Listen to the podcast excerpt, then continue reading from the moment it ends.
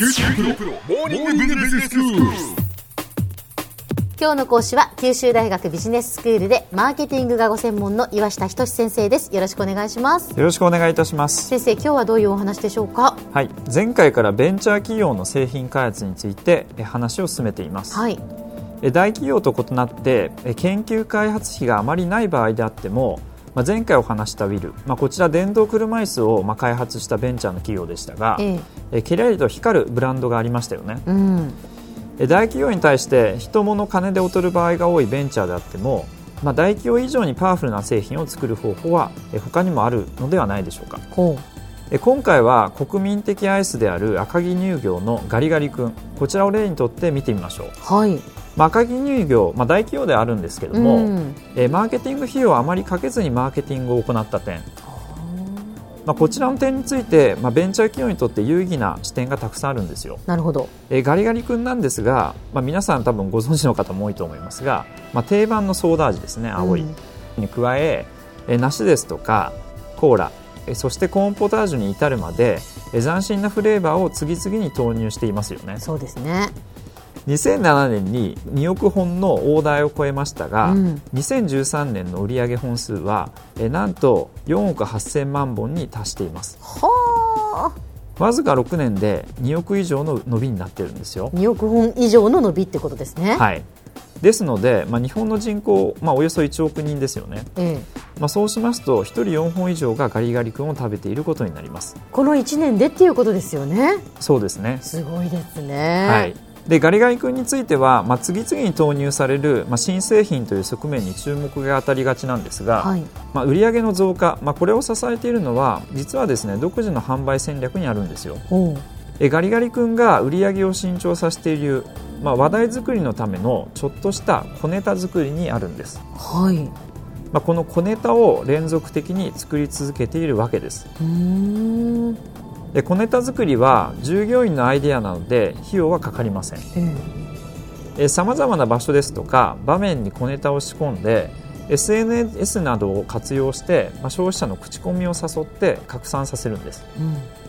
え年間で実はえ100以上もの小ネタを連発しています、あそうですか。え先生そんな小ネタって例えばどういうものがあります？はい、例えばなんですけどもお店でですね子どもたちにえガリガリ君の種類の多さをアピールするレインボーリバンを展開したりですとか、はい。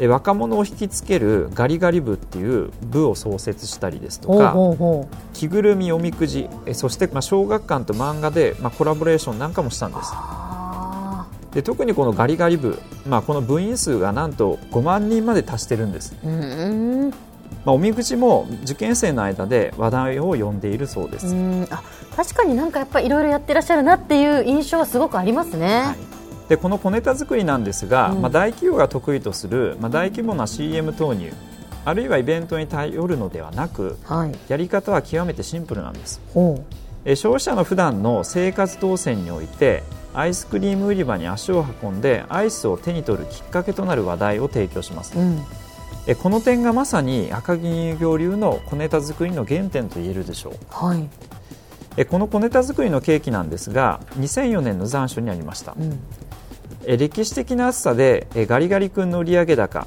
え過去最高を記録しました。しかしながらはい。えガリガリ君は売上に大きな特徴がありました。ほう。え実は記録的に売れた翌年は売上が大きく落ちてしまうんです、そうなんですか。はい、え大企業ならばえ翌年売上が落ちることが分かれば、まあ、普段は行わないえ販売促進の活動をしたりですとかあるいは CM の量なんかを増やしたりすることによってえ売上を維持することができるんですよ。うん。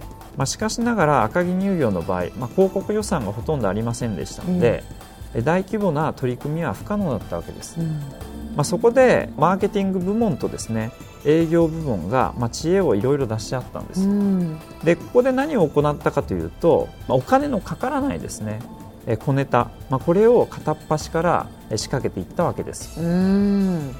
でこれによって先ほどの部員を使ったりですとかおみくじを使ったりしてまあいろいろこれ小ネタを仕組んだわけですが、はい。まあ、こういったさまざまなですねた取り組みが功を奏しましてえー1億1000本程度で伸び悩んでいた売上本数が2007年に一気に2億2000本になったんです。はあ。連続的な小ネタの販売促進、まあ、これがお客さんの金銭に触れたわけでうすん2007年以降にも小ネタをえー仕掛け続けています。はい。えー効果はどうやら実在だったそうです。ガリガリ君の発売から年間1億本突破に19年を要したわけですが、はい2億本は7年3億本は3年4億本は2年でクリアをしたんです。うん。え今では小ネタ連発により話題創出赤木乳業の成功の方程式になってるんですよ。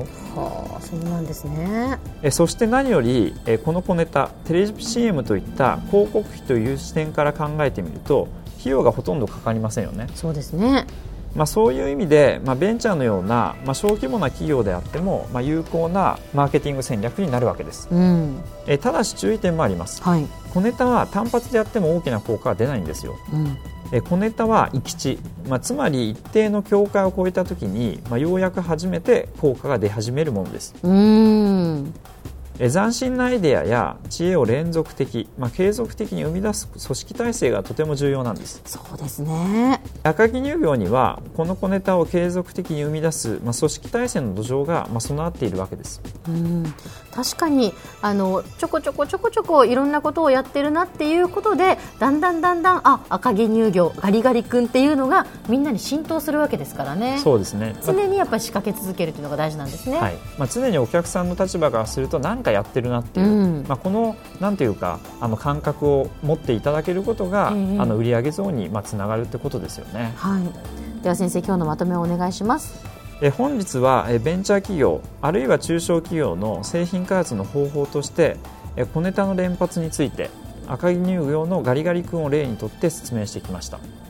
え小ネタは有効なマーケティング戦略ですが、まあ、その際には小ネタの連続性、まあ、これが鍵となるでしょう今日の講師は九州大学ビジネススクールでマーケティングがご専門の岩下仁先生でしたどうもありがとうございましたありがとうございましたさて、QT プロモーニングビジネススクールは、ブログからポッドキャストでもお聞きいただけます。また、毎回の内容をまとめたものも掲載していますので、ぜひ読んでお楽しみください。QT プロモーニングビジネススクール。お相手は小浜もとこでした。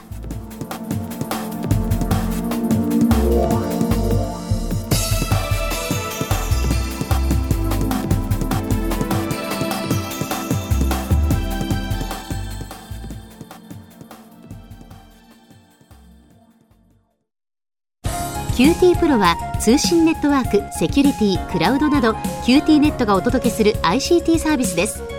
九州中に展開した光ファイバー網を基盤に一番身近なビジネスパートナーとして九州の企業、自治体の皆様をサポートします。